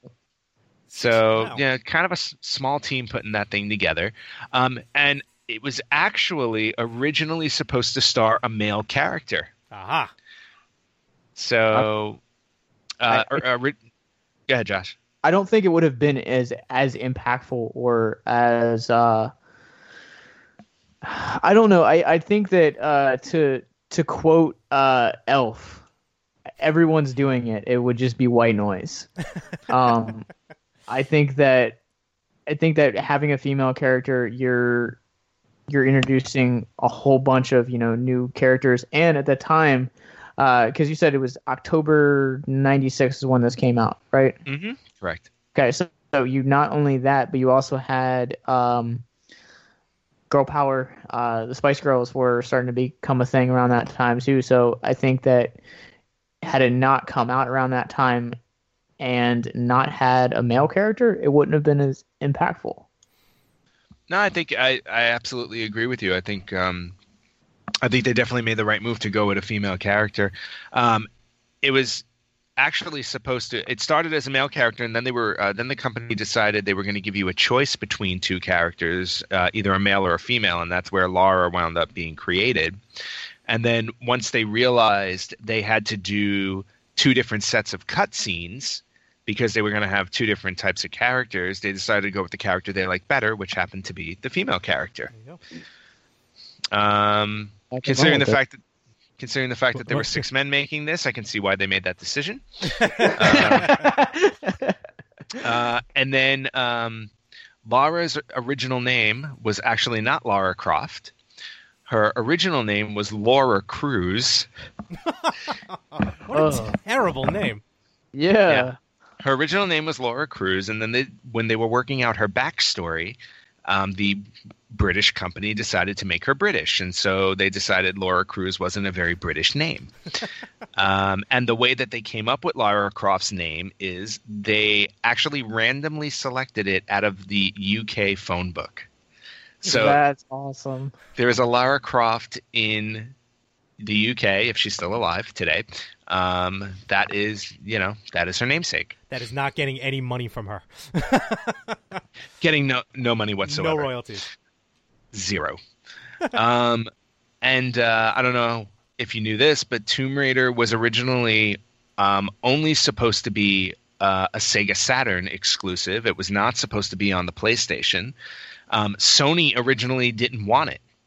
Um, they they they got early they got early um, early concepts of the game. They weren't interested, and then as the game got more polished, that's when they um, garnered interest in it and decided that they would pick it up. And you know, as we know, it was one of the defining games of the Sony PlayStation. If that game never made it to PlayStation, I don't think we'd be talking about Tomb Raider today. No, again, I think it would just be white noise at that point because yes, it would have been a revolutionary game with having a female character doing a predominantly male role, but the fact that you I, don't know, maybe maybe I'm wrong in thinking this, but I feel like games that are designed exclusively for, you know, systems like one specific system, you know, Breath of the Wild and um, Halo being the exception, I think that most of them you you can't really. It's like white noise. You, No, really I, memorable. And I agree with you. And to be honest with you, with the shelf life that the Sega Saturn had, um, Tomb Raider never would have sold as many copies and would have never never been uh, a household name without it being on the PlayStation. And, and and not only that, but with back, especially back during the '90s and and late '80s, early '90s, or all the '90s, you know, not everyone could afford to have both a Nintendo and a Sega Genesis um, to be able to get just exclusive games. So I felt like it was a necessity as well for these companies to put them out on multiple platforms. Tweak them for each one if you want, but it was almost just a necessity. Exactly. Um, a few other things about Tomb Raider you may not know, or you may have known this that um, originally, you know, there was a um, there was a, a what call it? There was a, a supposed nude code for the PlayStation and Sega Saturn versions. Yes. So, suppo- yes. Um, sadly, that was not true. oh, so me and Josh both put your phones about to Google it. no, I've actually seen. Uh, I I've seen it on like YouTube videos and like countdowns where like Yes. like You- you- outrageous like codes that you can type in or something like that. That- So it's not true. Well, it, it's not true for PlayStation or Saturn. However, for the PC version, somebody created a patch that you can put into the game to make Lara Croft naked, There you go. uh, and they were calling that new, and they were calling it Nude Raider. Everyone run out and So- get an MS DOS. Everybody run out and get the DOS version and start playing. Um, let's see, what else can I tell you? Uh, the original uh, voice actress to provide Lara's voice, her name was Shelley Blond. um, you probably don't know her because I don't. I was going to say, wasn't Uh, Angelina Jolie? Nope, definitely not. Um, Tomb Raider actually holds six Guinness World Records. oh, oh Um, wow. how's that work? two well two of which are um, highest grossing video game movie um, so tomb raider to this day is still the highest grossing video game movie it made 131 million in the us and 275 million worldwide that is still a record For for the single movie, not for the series. I mean, there's only two movies.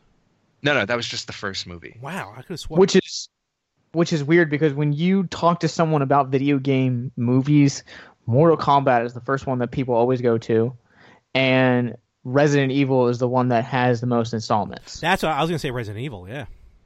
Well i was going to say well resident evil i mean horror movies are notorious for putting out sequels because you can make them really cheaply tomb raider actually had a uh, a pretty sizable budget Yeah. Um, but yeah, it uh, its opening week it opened its opening weekend was forty two and a half million, which was largest opening weekend for a video game movie, and then it had the biggest U.S. gross and worldwide gross, and it still does.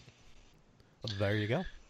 All right, a uh, couple other things before we move off of retro spotlight. So, um, Lara Croft on the PlayStation, uh, as you know from PlayStation graphics, she's kind of pointy in places. Um, that's because you know they were building characters back. You know they build characters based off of polygons. So for the original, um, for the original PlayStation version, Lara Croft was made out of 540 different polygons, which sounds like a lot, but you know she was kind of jaggedy because of that. um, if you fast forward to today's version of Lara Croft in video games, she has over 40,000 polygons. Just to give you an idea on how much gaming has changed Wow. There you go. big difference. um, and then uh, for a quick Indiana Jones reference, um, since uh, you did bring it up, Josh, uh, if you remember correctly, in the in Lara Croft's mansion when you first start out the game, uh, if you go into her foyer, she actually has the Ark of the Covenant there. Does she really? Oh, that's awesome. So for your Raiders fans, yes, she does. She's top men. Yeah, so I guess. So I guess after Indiana Jones, you know, you know, secured it, he dropped it off at her house. Yeah, it go. belongs in a museum. and then and then last but not least last but not least uh, lara croft became such a popular character in europe that she released two albums in france What? lara croft released two albums in france and two of the songs that you can listen to on youtube are called one getting naked and two and two feel myself Oh wow. Was it was it Uh, a hologram or? Um, no, it's the video game character, but it was just the the, the person, you know, person who gave the voice to Lara Croft doing two albums, and they were really, really bad.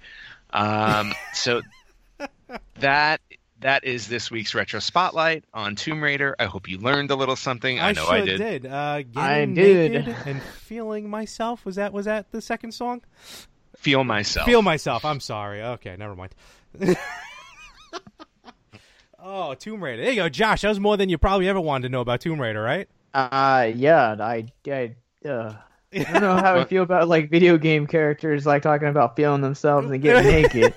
I, I, don't, I don't know, but I have a feeling you're going to run out to YouTube after this I was episode's done. Just out Cody, of curiosity, yes. go get an MS DOS, Cody. Download it there and get, get Nude Raider. on What? Yeah, just you know, yeah, turn on some turn on some Nude Raider, play the music in the background while you're you know play Feel Myself while you're playing Nude Raider, and you're all good. Oh, this makes the video game so much better. Oh my god. Oh, we're spiraling out of control, people. I love it. Uh, and that's why Tomb Raider will be in the Hall of Fame. Yes, for for that Well, reason alright, only. We just gotta show them this episode So, of the podcast. Let me ask you something else. Let me ask you something about that list real fast. Uh, Any of those that list, how many of them actually have the Guinness Book of World Records record? You like have a record?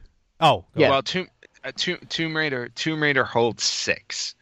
Okay. Um, and then uh, so uh, the the two that I noted was well, I actually only mentioned one. I didn't mention the second one, but um, uh, Laura uh, Tomb Raider with the film is the highest grossing video game adaptation, and uh, the second one of note is. Uh, Lara Croft is the most recognizable female video game character in the world.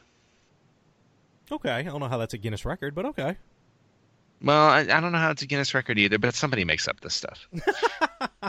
Um, as far as the other games on, like, like you talked about, like with the uh, Hall of Fame list, how many of them have Guinness Yeah. records? Yeah. Um, you know, I can't, I can't imagine.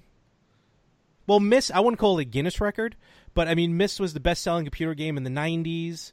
Um, uh, Wii Sports, all joking aside, best-selling Nintendo game ever. Um, I mean, Donkey Kong probably has they're more not Guinness record, but like Twin Twin Galaxies records. I don't know if you ever saw great documentary, The King of Kong, A Fistful of Quarters. You ever see that? It's a documentary. It came out uh, what maybe Sounds pretty familiar. it's uh, 10 years ago maybe at this point a little longer than that it's about Yeah. uh, two guys basically trying to get the world record of donkey kong. And you have uh, steve wiebe this guy just a family man who i think got laid off from his job and decided eh, I, got, I need something to do so i'll just play donkey kong. Uh, and then you have billy mitchell who if you're going to watch the movie and if you're going to pick a villain of all villains billy mitchell is pretty much a villain of all villains in a documentary. Uh, because he kind of comes off as a jerk trying to get the high score. To put in perspective, Billy Mitchell is the only person to get the perfect score in Pac Man.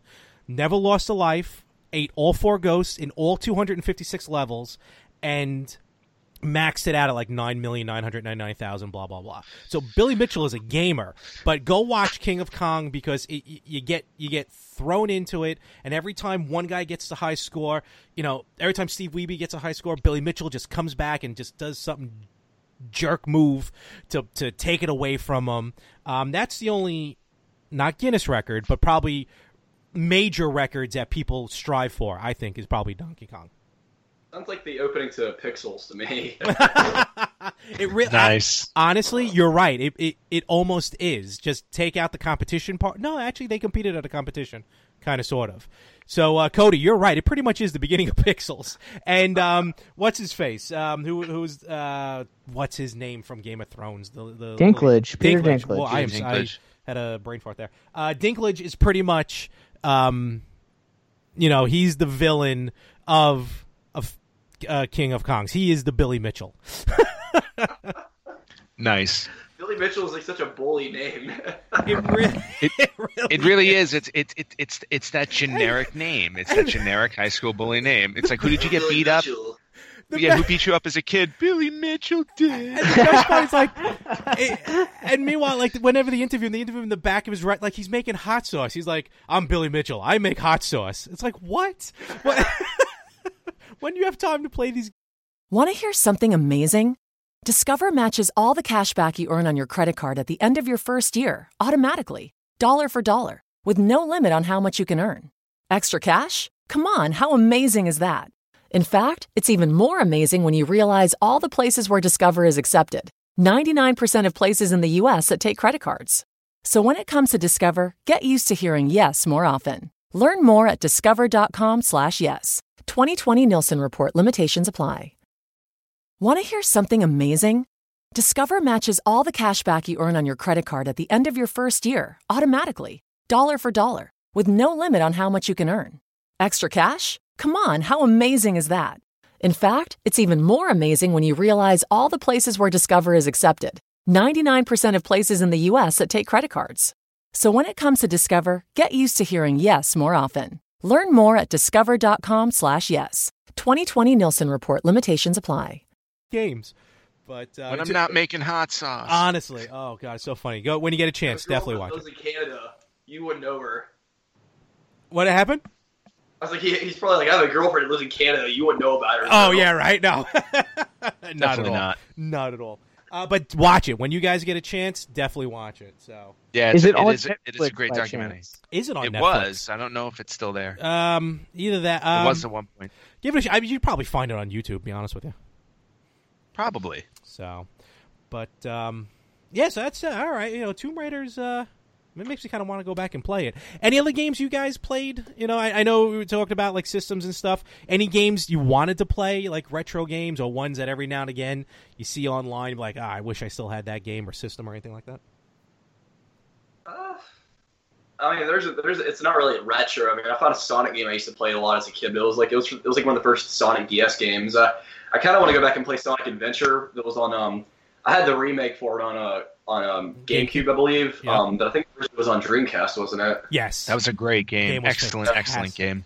Uh, I mean, I played the second one to like front and back like so many times growing up when you like when they introduced it and stuff. hmm But the first one was just like I don't know. It was like the first one was like such a different like style of gameplay than the second one is.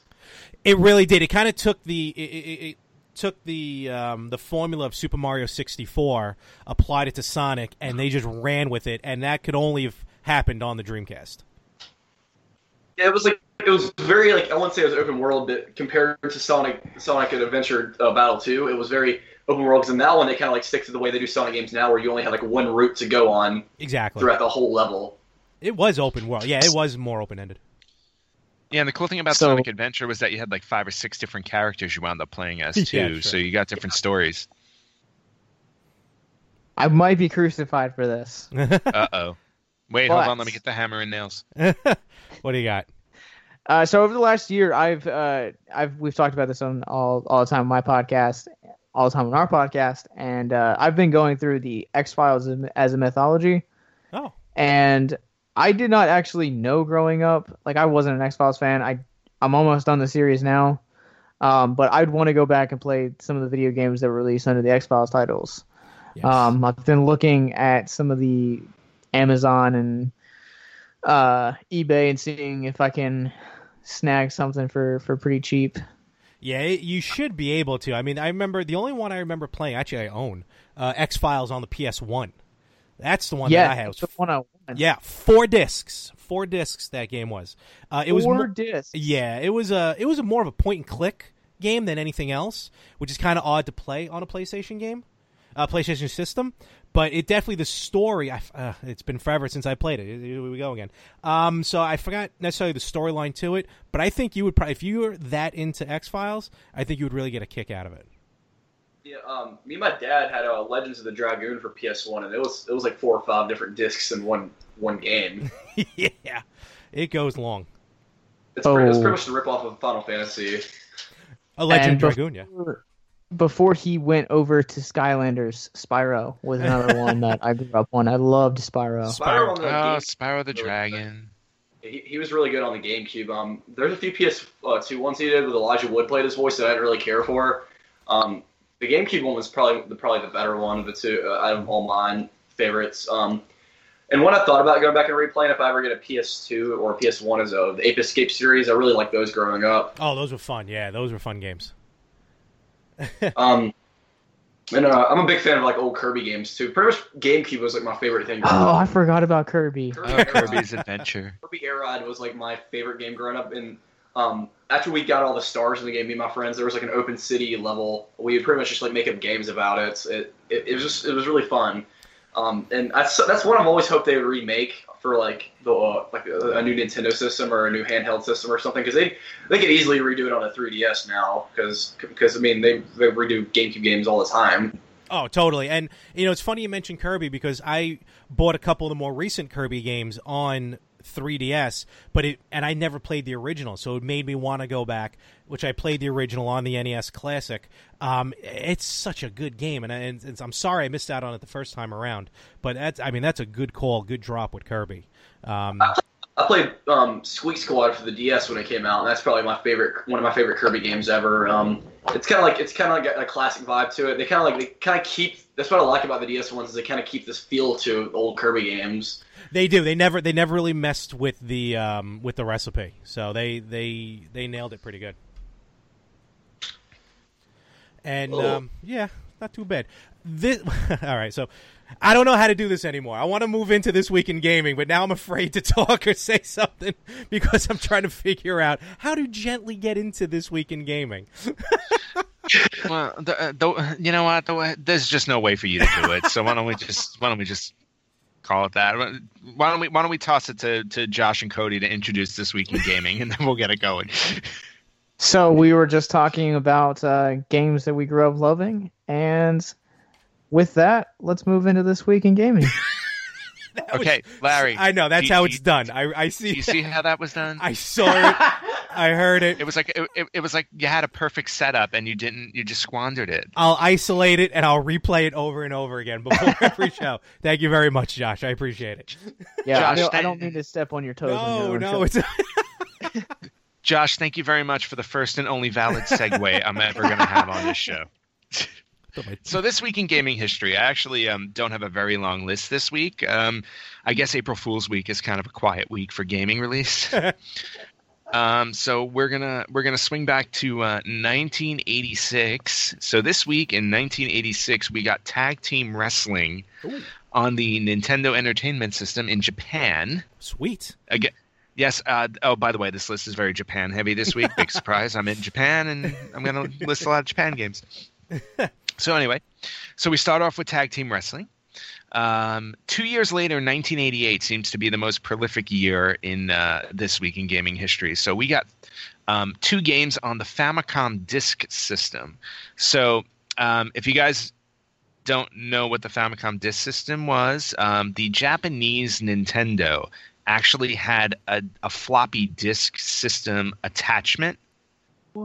Um, and and there were games that were released only in Japan on this disc system. Uh, the most popular one that's known on that system was actually the original Super Mario Brothers 2. It was only released on the Famicom disc system. It was never ported to the US um, until years later. So, question before you kind of move on about Yes. the specific system, because I remember one thing that I remember about uh, floppy disks was that they didn't have all that much memory. So, Mm-hmm. would these games that were released be notoriously shorter than, say, an average other video game for something like a regular Famicom? Well, no, because um, back then, actually, um, like the original NES games, if you go back and actually size those out now, they were all of like eight or ten kilobytes, not even megabytes, Yeah, kilobytes. tiny. So tiny. They were ridiculously small. and based based based based on the based on your mouth dropped wide open, uh, look that I'm getting from you, you you had no idea. No, that's So- incredible. Yeah. Yeah. So just imagine a floppy disk at the time that would hold 1.6 megabytes. Actually, the games would be ridiculously larger on the disk system. That's pretty impressive. Yeah, which is why they actually did not port probably to uh, you know the regular system because they were just too big. Um, so um, in 1988 on the Famicom disk system in Japan, they released Donkey Kong. Oh wow. Yep, uh, and the Goonies. Goonies. Yep. Good one. Uh, in the they also released in the same week, but this was on regular NES. The regular cartridge was uh, Double Dragon, which everybody knows and loves. Great game. Yep. Um, jumping a couple years to 1990, we got um, Splatterhouse. I don't know if you know the Splatterhouse series. It was one of the probably one of the first horror, really like really no, like kind of known horror based series. Uh, and this was released on the TurboGrafx 16 back in 1990. It sounds amazing. Oh, it was It pretty was. much yeah. It, it was almost like um, if you, it was almost like Fr- uh, not Freddy, uh, Jason, um, bulked up guy with a hockey mask, but he was going to save his girlfriend, and you just the the the gore, not even violence, the gore of um, going around and smacking people with two by fours and shotguns. It was for the time. It was. I'm surprised the rating system didn't come out back then when Splatterhouse came out. I would Yeah, I play it. I'd get a system just to play that game. Yeah, and uh, it's it's one of the um, it's one of the more expensive games to get your hands on. The splat. Uh, I remember. Sp- I think Splatterhouse three. Um, last time I saw it was a couple hundred bucks. Um, so yeah, those are those, those are games that are rare and expensive, but really awesome to play. I used to play them all the time.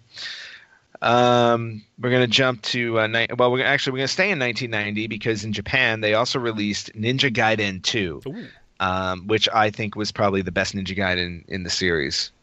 Uh, and that includes the newer ones that came out in the Xbox, if I remember correctly. No, Ninja Gaiden was was a fantastic game. Actually, Ninja Gaiden on the uh, on the NES Classic uh, edition, uh, definitely th- that smooth gameplay was fantastic. If you never played Ninja Gaiden, Gaiden, however you want to say it, uh, definitely search that out, pick it up. It's a good one. All right, moving on to the soup.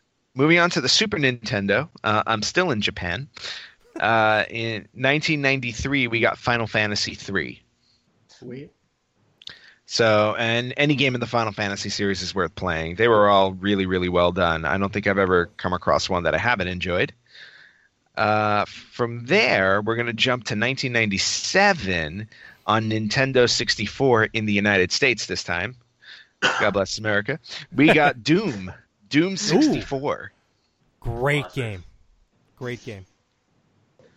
Yeah, Doom is going to be one of those. Uh, well, actually, Doom is in the Video Game Hall of Fame. If you look at that list, It is. Yep. Actually, it is in the Hall of Fame. Yep. It was in, it was inducted last year in the first year of that Hall of Fame. Another one. Great game. rough movie. Oh god, Definitely. That's why that yeah that's why Tomb Raider is still number one. Uh, moving on to 1998, this week in gaming history, we got the Mortal Kombat trilogy. Oh, that So- was N sixty four.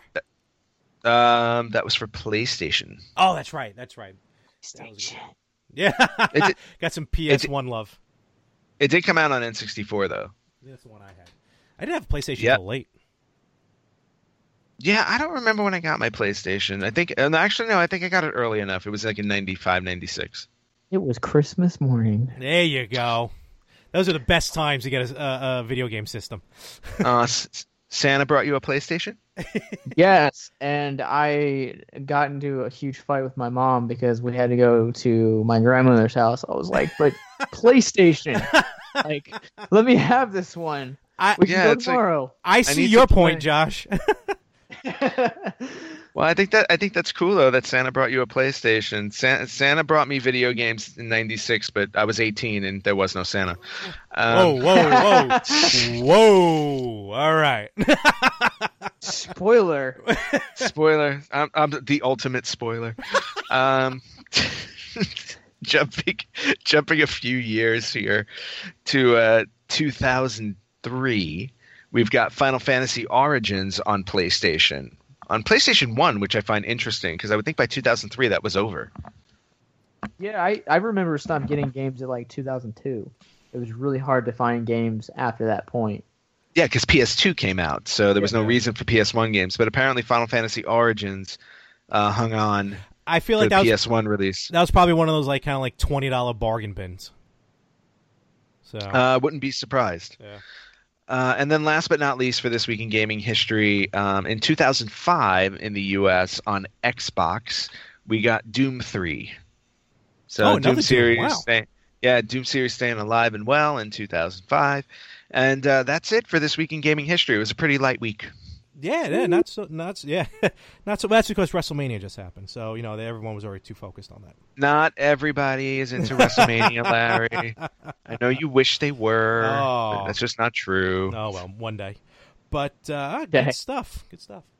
Um, you guys want to anything that you want to amend, like as far as what, what what's what I'm looking for? Like English. no, I know I'm tripping over my stuff, and we don't fix anything in post. So, like talking about Christmas, like what was some of like? Did you get other games? Like, was it like a memorable Christmas or, or something? Like Josh, you mentioned the PS One. Yeah, I had the PS1, and then I think the the year after, uh, I didn't get like a PlayStation One till like '98, so like it had already been out a couple Yeah. years, and I think the games we had gotten with it was like we had a demo CD that came along with it. We got uh, Rugrats, Search for Reptar, um, great video game, which is still one of my favorites um, to this day, and we got um, Batman and Robin, which is one of the worst. oh, the movie one. Nice. Oh, ouch. Uh, Cody, how about you? I don't really remember getting like every time I got a console, it never was for Christmas. I think my mom got me a DSi for Christmas one year. Oh, sweet. Other than that, like my dad usually got the bigger systems. My, my parents were split up, so I would play the play the play, PlayStation at my dad's house. Gotcha. My dad wasn't the the best of fathers growing up, so I think whenever he needed the money, uh, the system would disappear at our house. Aha. uh, I would be told that it was because we were bad children, of the Easter Bunny or the Santa. That's terrible. ouch. Like, Oofa. one day he traded in a, traded in a GameCube to get the PS2. I guess he got tired of having the GameCube. Um, which, to be fair, the PS2 had a lot better games on it, but I love the GameCube like, with all my heart. And he said he traded it to the Easter Bunny for the system.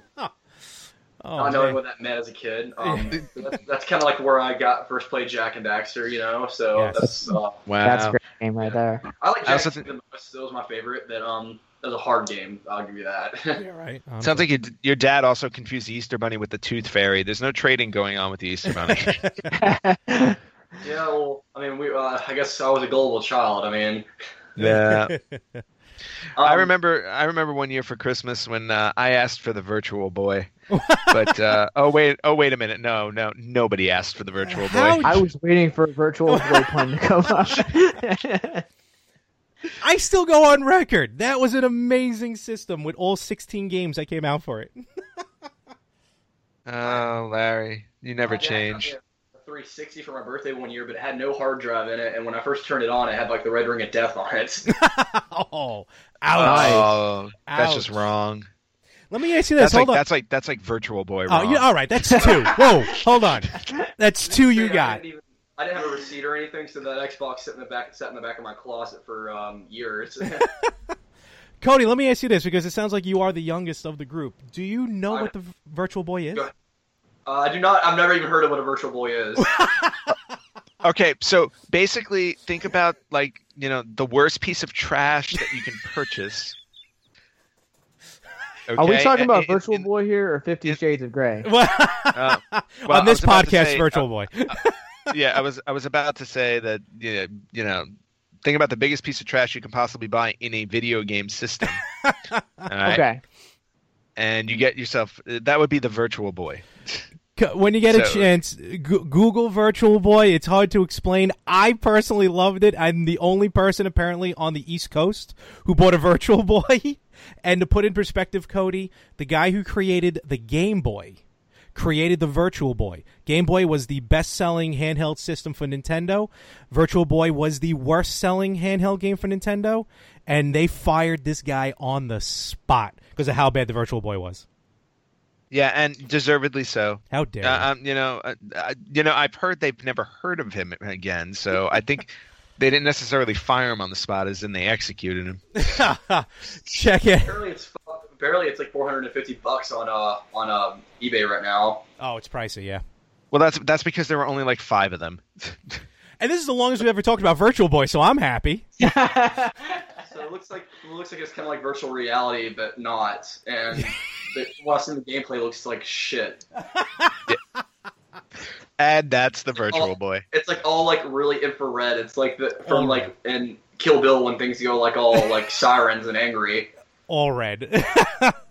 so, um, but that's that's the Virtual Boy. I'm glad I've introduced someone new to the world of Virtual Boy. Now do your best to forget it. Yeah. Um, when it comes to trash gaming, um, uh, one of the things I always thought was funny is um, okay, the Walmart in my hometown, there was just a copy. I don't know if you ever knew about Cory in the House, the Disney show. They made a DS game for it. well, to this day, it's still at that Walmart, and it's still thirty dollars.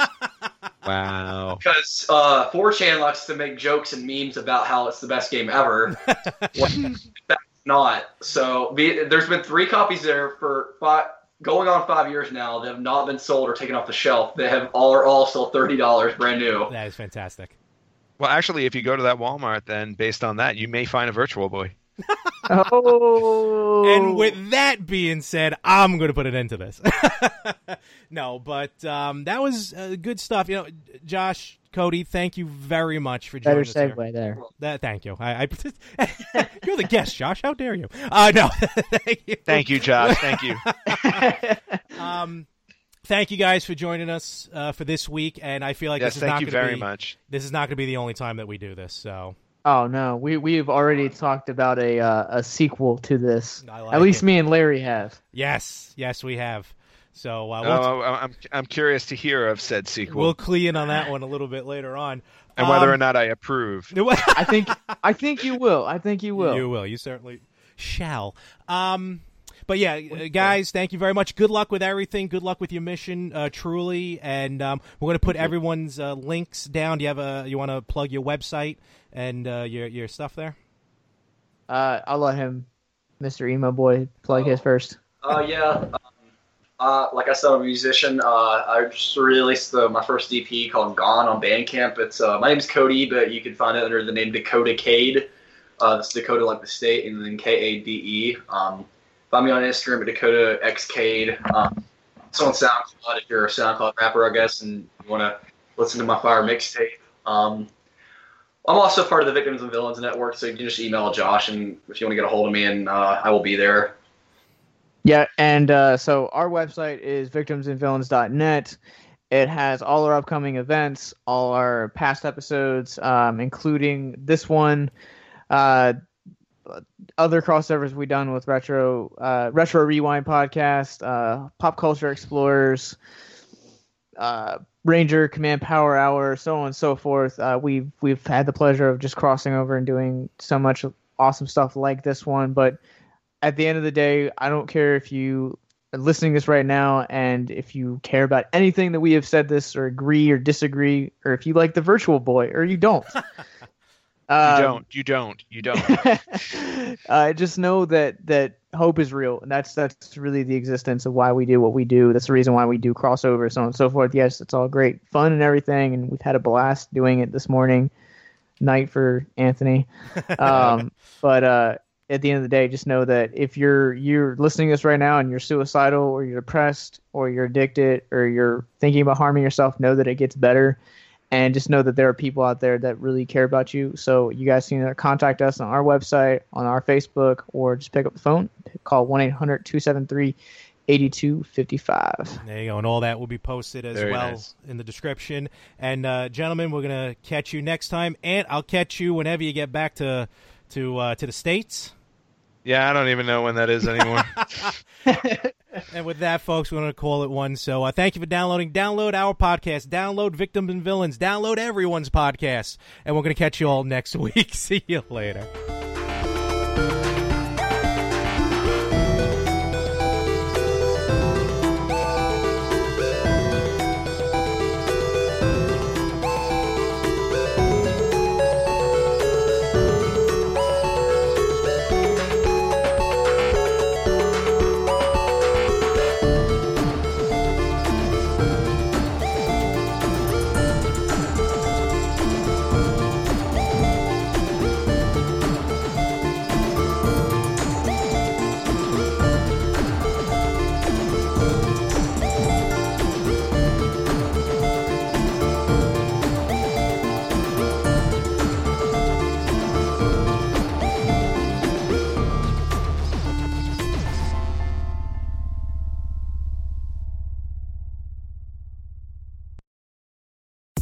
Check out Macy's Cyber Monday specials now while supplies last for great savings on holiday gift ideas like designer names you know they'll love. Now 40 to 60% off. And women's boots and shoes to finish the look 50 to 60% off. And upgrade your bedroom for cooler nights with cozy flannel bedding, quilts, and accessories from Martha Stewart collection now 65% off.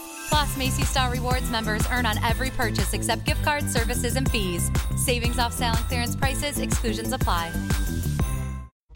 It's Kohl's Super Cyber Monday. Shop online and save with an extra $10 off 50. Plus, get $15 Kohl's cash for every $50 spent. And take an extra 20% off. Fitbit Versa 2 is $129.99. Save on Cuisinart Air Fryer and get 40% off Lego. Plus, free store pickup. Shop Super Cyber Monday today only at Kohl's and Kohl's.com. Select styles, select deals valid November 30th only. 10 off 50 offer valid November 30th online only with promo code jackpot. 20% offer valid November 28th through December 2nd with promo code 20 off. Fitbit and Lego offers and coupons do not apply. Some exclusions apply. See store or kohls.com for details.